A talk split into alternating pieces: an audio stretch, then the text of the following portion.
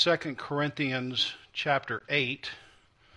So from Philippians, you want to go second. You want to turn left just a few pages, probably to 2 Corinthians chapter 8, and then left again to John chapter 4.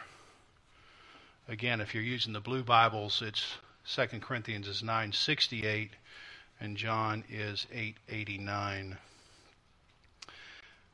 We're going to read the last part of Philippians chapter 4, beginning with verse 14. Let's stand together as we read God's word. Yet it was kind of you to share my trouble. And you, Philippians yourselves, you know that in the beginning of the gospel, when I left Macedonia, no church entered into partnership with me in giving and receiving, except you only. Even in Thessalonica, you sent me help for my needs once and again. Not that I seek the gift, but I seek the fruit that increases to your credit. I have received full payment and more. I am well supplied, having received from Epaphroditus the gifts you sent a fragrant offering, a sacrifice acceptable and pleasing to God. And my God will supply every need of yours according to his riches in glory in Christ. To our God and Father be glory forever and ever. Amen. You may be seated. Let's take a moment to reflect on God's Word.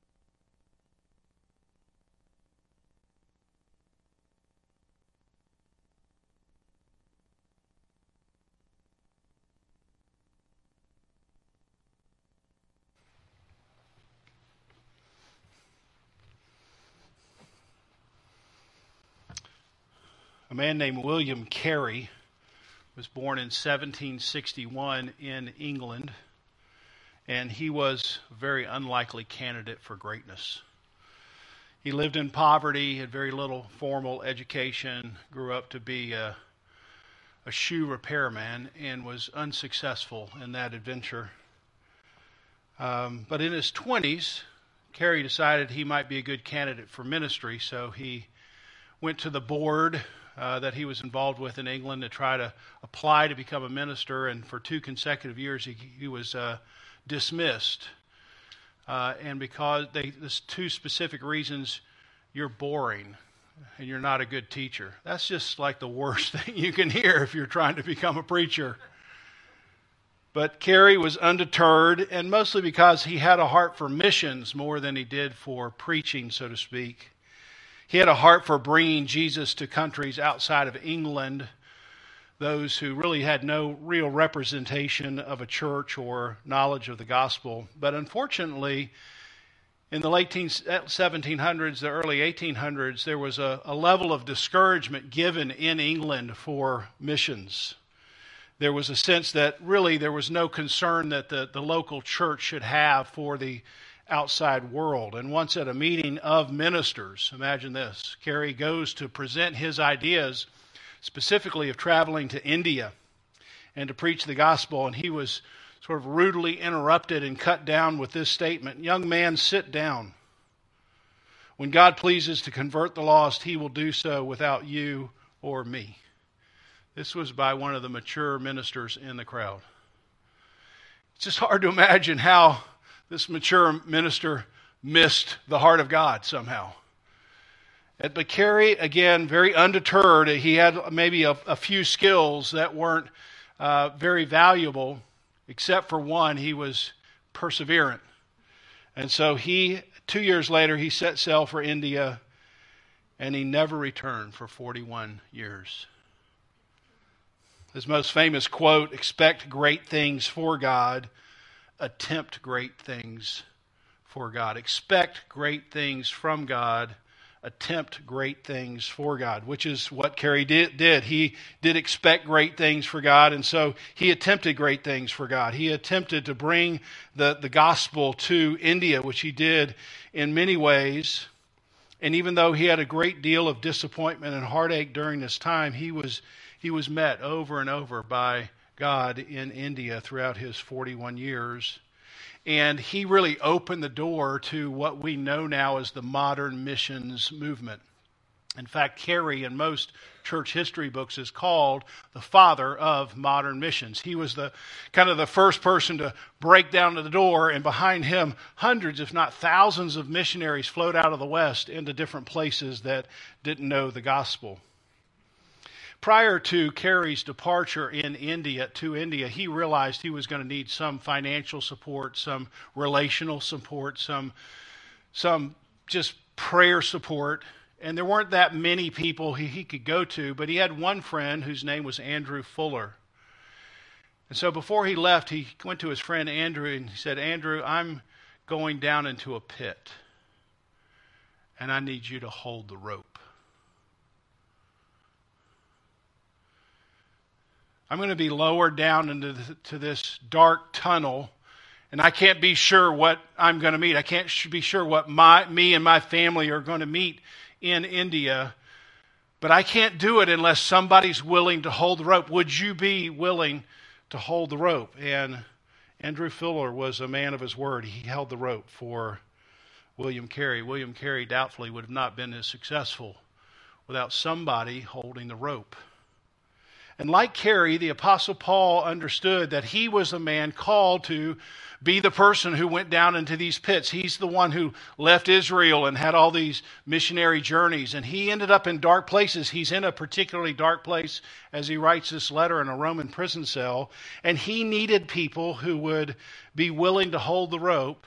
And the people who were unique in their generosity in their capacity, in their willingness to hold the rope, were the people in Philippi. And here at the very end of the letter, he just wants to pour out his heart and to say, Thank you. Thank you for holding the rope. Thank you for being a partner. That's the word he uses a couple of times in the Greek to, to, to, to take part in, to, to share in this ministry. And so, three things I want to mention here in this text. These, Paul is rejoicing in their partnership. Paul is rejoicing that their gifts really are pleasing to God, not just pleasing to Paul. And Paul is rejoicing ultimately in God's provision. So if you're a note taker, partnership, pleasing, and provision are the three things I want to talk about. First of all, let's just look at the partnership. He says it in verses 14 through 16. Yet it was kind of you to share in my trouble. That's the same word as partnership, to take ownership of my trouble.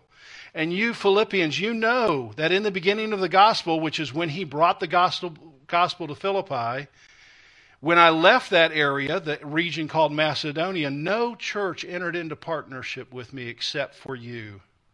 Even in Thessalonica, which was the next city over, they sent help time and again. Paul's rejoicing over this special partnership. He remembers he remembers when he went to the next town. He basically got driven out of town in Philippi. And when he went to the next town, the Philippian church that was just constituted sent supplies, sent people, sent resources to help Paul in the next town over.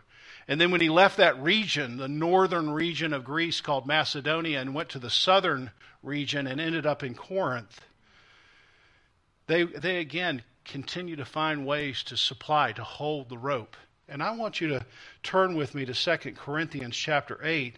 And this gives a description of how Paul saw the church in Philippi. Now, he's talking to the church in Corinth, and the church in Corinth is wealthier than the church in Philippi. And he's trying to get this church to be generous, specifically to send some money back to the home church in Jerusalem. And so he says, okay, how can I motivate these people to be generous? I'll show a video and he doesn't have the video capacity, so he just pulls out a story of the people in Philippi. And he says, I want you to know, brothers, about the grace of God that has been given among the churches in Macedonia. Now, that's really the church at Philippi. For in a severe test of affliction, even though they were t- being tested, they were being afflicted, their abundance of joy and in their extreme poverty have overflowed in, in a wealth of generosity on their part. So even though they're, they're experiencing affliction, they are living in extreme poverty, even in those conditions, they have a, a wealth of generosity towards the gospel. Notice verse 3 For they gave according to their means, as I can testify, and then beyond their means. They gave according to their means. I make so much money at the end of the month, I see what's left over, I give. That's according to my means. That's I just see what's left over and I get I kind of give it out of my wealth. It's not really costing me anything. And Paul is saying, well, not only did they do that, they actually gave out of their poverty. This is I'm giving first to the Lord. I see how much money I make and I say, this is what needs to go to the Lord. This is what I, I think is most important about my life. And so I, I give out of my poverty, not out of my wealth. Begging us, verse 4, earnestly for the favor of taking part in the relief of the saints. It's just an incredible testimony. Their, their joy is, is, can't be contained, so they're finding ways to say, How can I partner with somebody who's going down, down into the pit? How can I hold the rope? And I'm going to I'm going to give. I'm not going to just give out of my wealth. I'm not going to give what's just left over. I'm going to give so that it costs me something, because I know the gospel costs God something. And I want to remember that cost by the way that I give. You think about this little passage that Paul picks out in 2 Corinthians to highlight the Philippians giving, and you think about Jesus sitting at the Temple Mount. And all these wealthy people are coming forward and dropping their change into these brass containers. And of course, when a lot of change goes in, every head goes up. And, and Jesus isn't, he doesn't catch that at all. But here's a little whisper of two copper coins going in. Disciples, hey, watch this. Watch this right here. This is the person who's really giving. See, they could have been overwhelmed by uh, the amount of things that people were giving. And he says, No, I want you to be overwhelmed by the way in which somebody's giving, not just the amount. And it's this widow who, who's giving all that she has. And this is a total display of her trust in the Lord. That's what he is wanting. That's what Paul is saying is happening with the church at Philippi. What a what a motivational video. They they see their lives intertwined. Paul is not just somebody who's out there doing something. No, their lives are somehow intertwined with Paul's. They're taking part in. And so that's what Paul is asking for us is for us to, to take part in. Now, there might be a few of us here who are going to be going down into the pit. You're going to have that heart of missions and you want to go find the place, the dark corner of the world, or even in our community to say, I'm that person. But, the, but all the Philippians couldn't leave Philippi and go to Corinth, so they said, How can we partner with? How can we join with? How can we give of ourselves, give of our finances to help somebody? And they saw their lives as intertwined.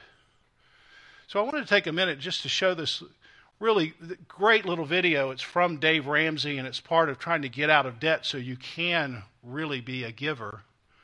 Instead of giving your money away for interest or credit cards or student loans, you can give it to the purposes of the Lord.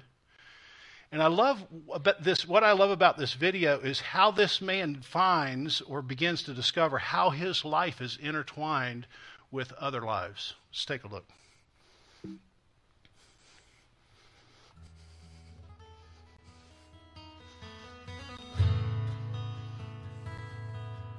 You know how sometimes it feels like life just happens? You know, just random things seem to fill your day. Things with little or no consequence to anyone else.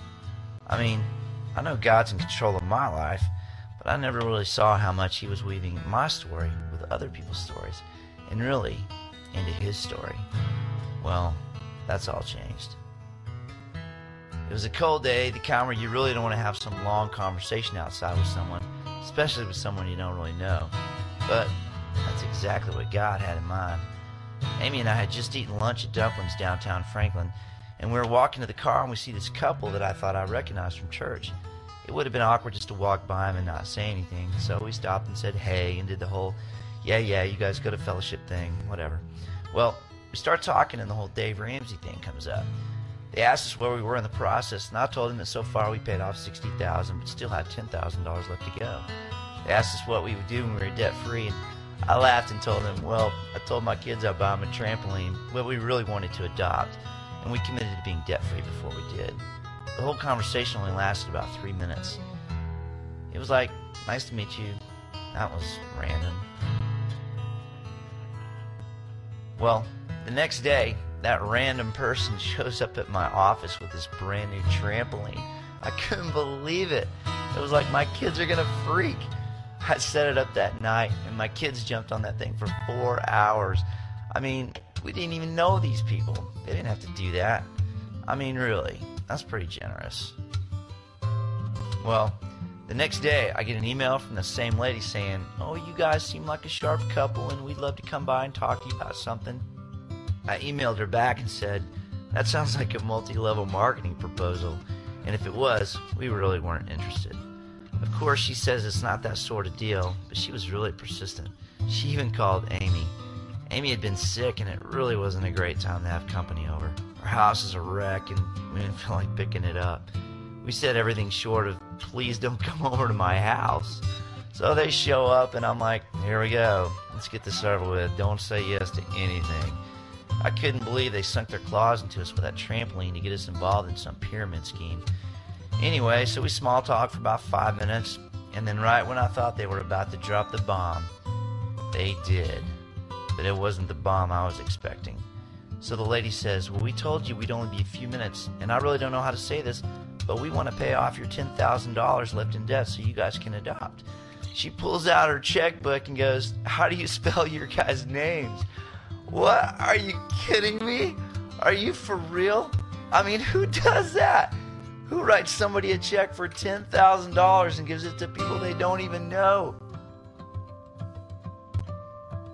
So they give us a check and they said, just don't act weird around us at church and just don't tell anybody it was us. And they drove off. I mean, Amy and I stood there for 10 minutes in total shock. And we cried and we screamed and we ran all over the yard and the house. Unbelievable. I mean, seriously, it was beyond belief.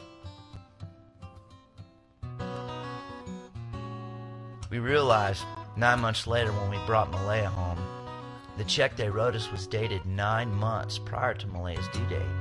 They gave us that money right about the time our daughter was conceived. It was like God was saying, I have a baby out there for you right now. I'm not waiting around another two years for you to pay off that debt.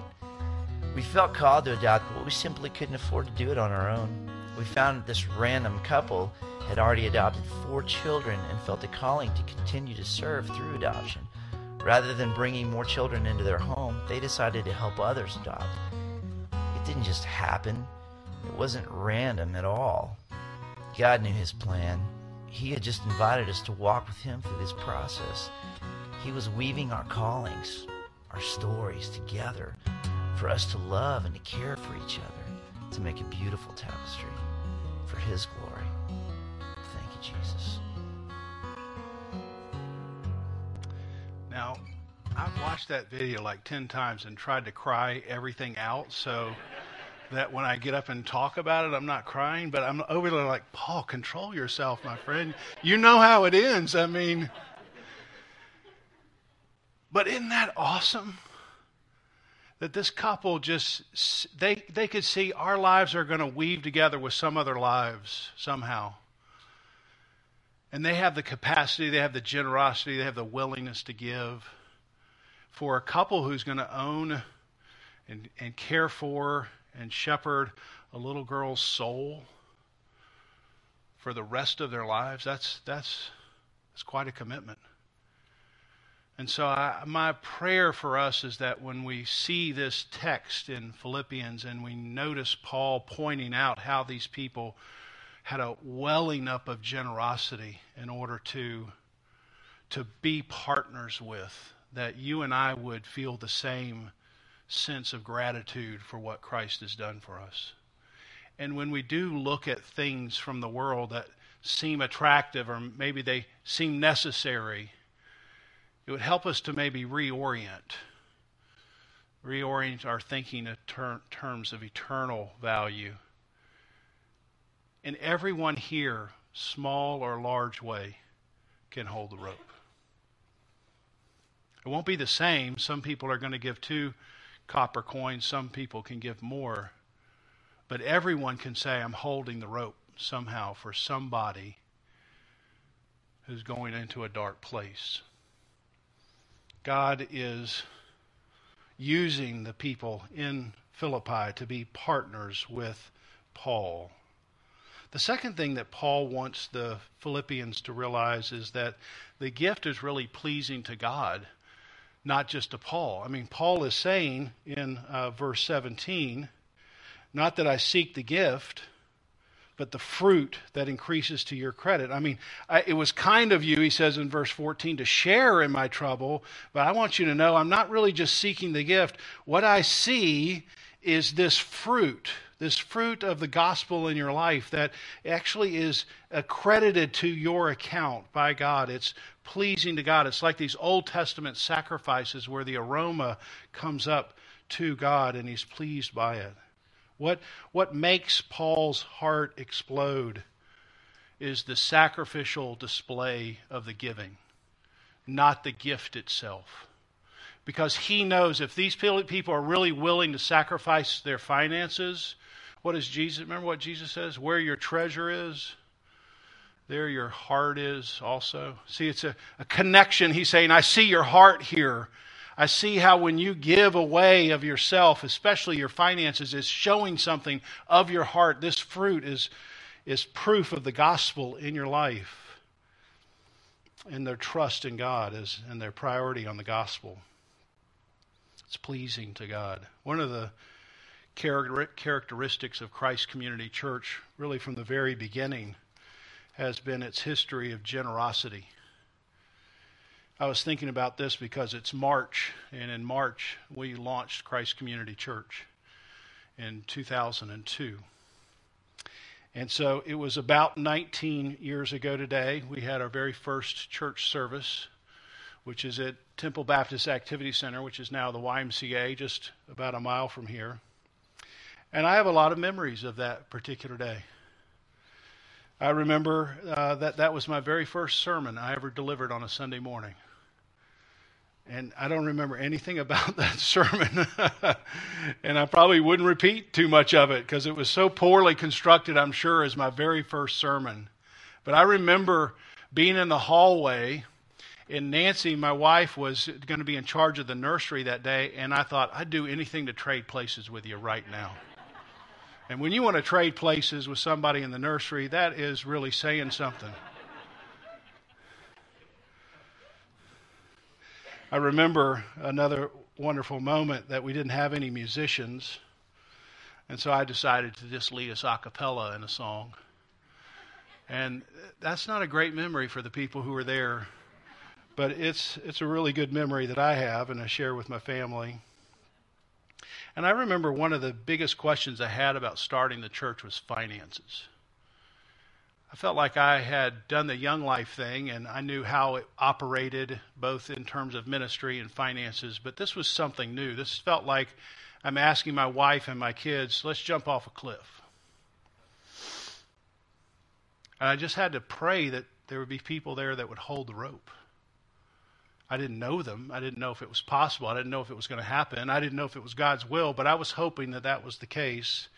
And that very first Sunday, somebody gave a check, I don't know who it was, for $5,000. And it was like God saying, Paul, hey, you don't worry about the money. You worry about the word. That, that's all I'm calling you to do. If you do that, I'll worry about the other parts of what you're missing right now. And so for 19 years, people have been incredibly generous. But in 2020, things just exploded in ways that I couldn't even have imagined, especially with COVID. In January of 2020, we paid off our $1 million debt on the building, so now we're debt free. Then COVID hit, and we sort of tried to close down every a- avenue of expenses because we just didn't know what was going to happen. And I'm sure you did the same in your own personal budget. But at the end of the year, we had an 18% giving increase. Now, most years we might have 4 or 5%. So in this year of COVID, we had 18% increase. It was incredible. And then if I look at the finances to date for 2021, we're 45% above our record year last year. 45 if if you said 4 or 5% more no it's 45% more and that doesn't even count the gift of Trinity Church which with the real estate and the money it's worth 2 million dollars it's just been an incredible explosion. And I want you to know how thankful I am, how thankful the elders are, how thankful the staff are. But really, what makes our heart explode is not the money, it's the it's the thing that's increasing to your account because you've prioritized the gospel. You're saying, these are the things that are most important. This is how I want to steward my money. So it's part of what's God's plan. It's this video played out in a hundred different little ways, some of which you'll see, some of which you'll know, and many that you'll never know that people have been touched by your giving. That's what is pleasing to God, and that is what I celebrate and praise the Lord for, not just for the generosity. I am like Paul saying, it is kind of you to share in our trouble. It is kind of you to hold the rope as I jump off the cliff. But really, what I'm excited about is how it's a display of the gospel, and I want you to know that God is pleased. Third P, verse 19, this great promise, one of the best verses in the whole book. And my God will supply every need of yours according to his riches and glory in Christ Jesus. God is going to provide. Now, I want to think about this, and maybe this isn't how you think when you read the Bible, but when I read this, and my God will supply every need of yours according to his riches in glory in Christ Jesus, here's my main question how is it that back in chapter 4, verse 12, Paul says this I know how to be brought low and how to abound. In any and every circumstance, I've learned the secret of facing plenty and hunger, abundance, and what does it say? Need. When I read that, I want to lean into the text and ask this question if God supplies for every need, why does Paul need to learn how to be in need? Now you're saying, I would have never thought about that, Paul, but now you've introduced this difficult question. But that's how I think. I think Paul's telling us, I've had to learn how to be in need. And then seven verses later, I don't think he's just forgotten that he just said it. And he's going to say, I want you to know God's going to provide for your every need. How, how are these two things pushed together. And this is the way I would answer, maybe more importantly, the way I think the Bible answers that Paul understands there's two different levels of need. And probably you understand it as well, but I want to make sure it's clear in your mind because if it's not clear in your mind, you can have some confusion. There's what I'm going to call first story needs and foundational needs. There's first story needs or surface needs, or you might say physical needs, and then there's foundational needs that are soul needs. They're not surface needs. They're underneath the surface. They're your soul. And Paul has, has to learn to live with first story needs. That's what he's saying to us in verse 12. You're going to have to learn with learn to live with first story needs. Sometimes you're going to have a lot, some of your times you're going to have a little. These are all on the first story. They do they do mean something or they could create pain. He's not trying to minimize it. He's just saying you're going to have to learn to live in that first story. But the way you live in that first story is that you know your soul does not have a need. And that gives you the power and the strength to live through these first story real needs. And I just want to illustrate it by going back to John chapter 4. And you can turn back there if you want, or if you just want to listen. I'm not going to read through the text. It's a pretty popular, well known story where Jesus is traveling through the, the area of Israel and he comes to a region called Samaria. And he sits down by a well and he's thirsty. He has a first story need. And he sends his disciples away to get lunch. And while he's sitting by this well, he doesn't have any way to get water out of the well. And fortunately for him, a woman comes by who's got a water jar. And he talks to the woman. he says, if, if you could give me a drink, I would appreciate it. And they begin to have this little conversation. And what Jesus discovers is that this woman, she has a soul thirst. She's coming to get her first story thirst quenched. But she, Jesus discovers she has a foundational thirst. Her soul is in a desert. She had given herself to man after man after man, and for whatever reason we don't know, these men continue to reject her. And she doesn't know she can actually be loved. She doesn't think she can be a beloved person. So her soul is thirsty for someone to come by and love her like she's been hoping for in some way. And so Jesus says, if you ask me for a drink, see, I've been asking you for a drink, but woman, if you would ask me for a drink, I will give you the kind of water where you're never going to be thirsty again. You see what Jesus is doing? He's taking the surface need and saying, I'm trying to address a soul thirst that you have. I don't, I'm not as concerned about your physical thirst as your foundational thirst, that you can truly be loved by me your Creator. I think we understand this, do we not? That we do have these surface needs. They are real. You get thirsty. You feel pain. You have to learn how to live in those places. You have a great financial year. You have to learn to live in abundance. And you have a, a drought. You have to learn to live in that drought. The, the, the year you get married, you, you live in that honeymoon st- phase. The year your spouse dies, you have to learn to live in that pain. Those are all real needs. And the way Jesus is saying you live in that place is your soul is not thirsty. You, you have taken a drink from a stream that's under the surface stream.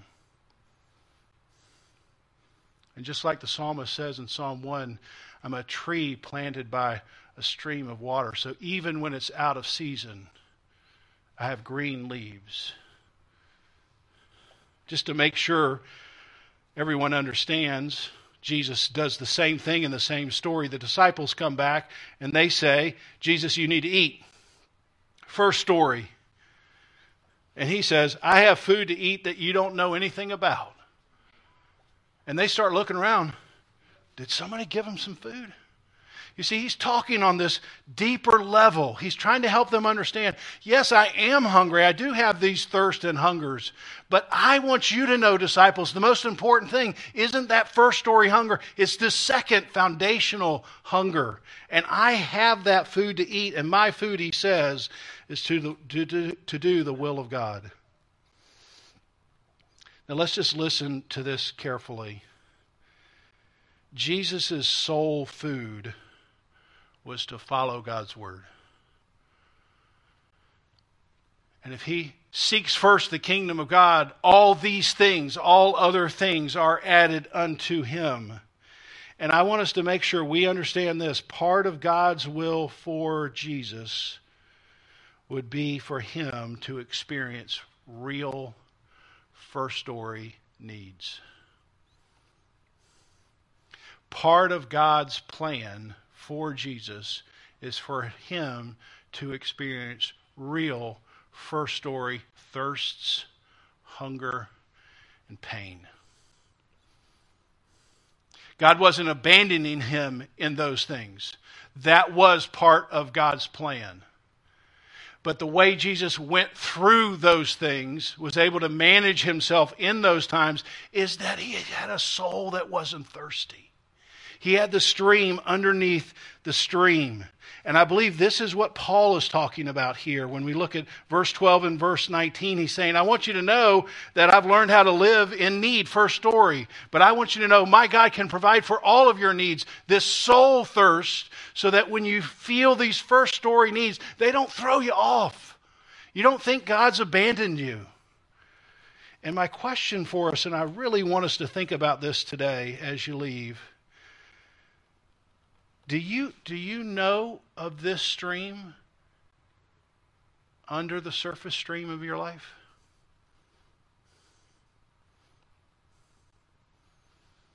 Can, can you tap into that stream so that when the surface things are going in chaos, you can say, I can stand here, I can remain here, I can be not in need because my soul has been thirst has been quenched with the glorious riches of Christ? Now, I'm sorry to say I don't have time to answer today how you do that. My question is just do you understand the difference between these two needs? If you don't understand the difference of these two needs, here's two things, and I'll close here, that I think could cause you problems. If you don't understand that there's differences between these two needs, and you read just verse 19, and my God will supply every need of yours according to his riches in the glory in glory in Christ Jesus. If you don't really understand he's talking about a soul need, you'll say at some point in your life, and it'll be a painful point in your life, well, Jesus isn't meeting my first story need. So what good is he? And you walk away. When I was 23 and my mother was dying of cancer, that was my prayer. God, you're not meeting this need. What more obvious need could there be? What more obvious answer could there be? I had these long, angry discussions with God. This is, I'm reading the verse. Why aren't you doing that?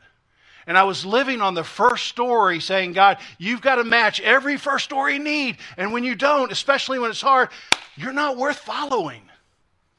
And many people at that moment, if they don't understand there's another stream underneath that could water your soul so that you could get through that moment, if you don't know that moment, you're going to walk away. And many people come to church and they just live on their first story. They have real, meaningful needs. Again, I'm not trying to minimize, but what Paul is saying is do you understand there's food to eat that this world doesn't know anything about? If you don't understand the difference between the two, you could walk away in a painful event. If you don't understand the difference between the two, you'll take surface solutions and try to stuff them in your soul. I just don't make enough money. I just don't have a boyfriend. I just don't. What, I mean, whatever it is, Again, I'm not minimizing these things, but when you try to take a surface thing and stuff it in to feed your soul, it doesn't work. You constantly be frustrated. God has met all of my needs, your needs, in Christ. It's the needs of your soul. And I just want you to spend a few minutes, even just a few minutes do you know the stream underneath the surface stream? When you're hungry and thirsty, when you're dying on a cross and scream out, I thirst, can you live in that moment because your soul isn't thirsty? It's been met by Jesus. Let's pray together. There's so so much content in this little ending of a letter. And again, I don't know what's the one thing you want any person here to walk away with, but my, my prayer is they would know this stream. they would give in a way that is pleasing to you.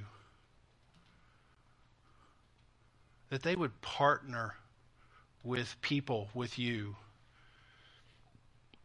That they would hold the rope. So that as we all come together and see our stories woven together from beginning to end, we'll, we'll see how we participated with our life, with our talent, with our time. Would you bless us with your wisdom and discernment today? I pray in Jesus' name. Amen. Let's stand and sing our closing song.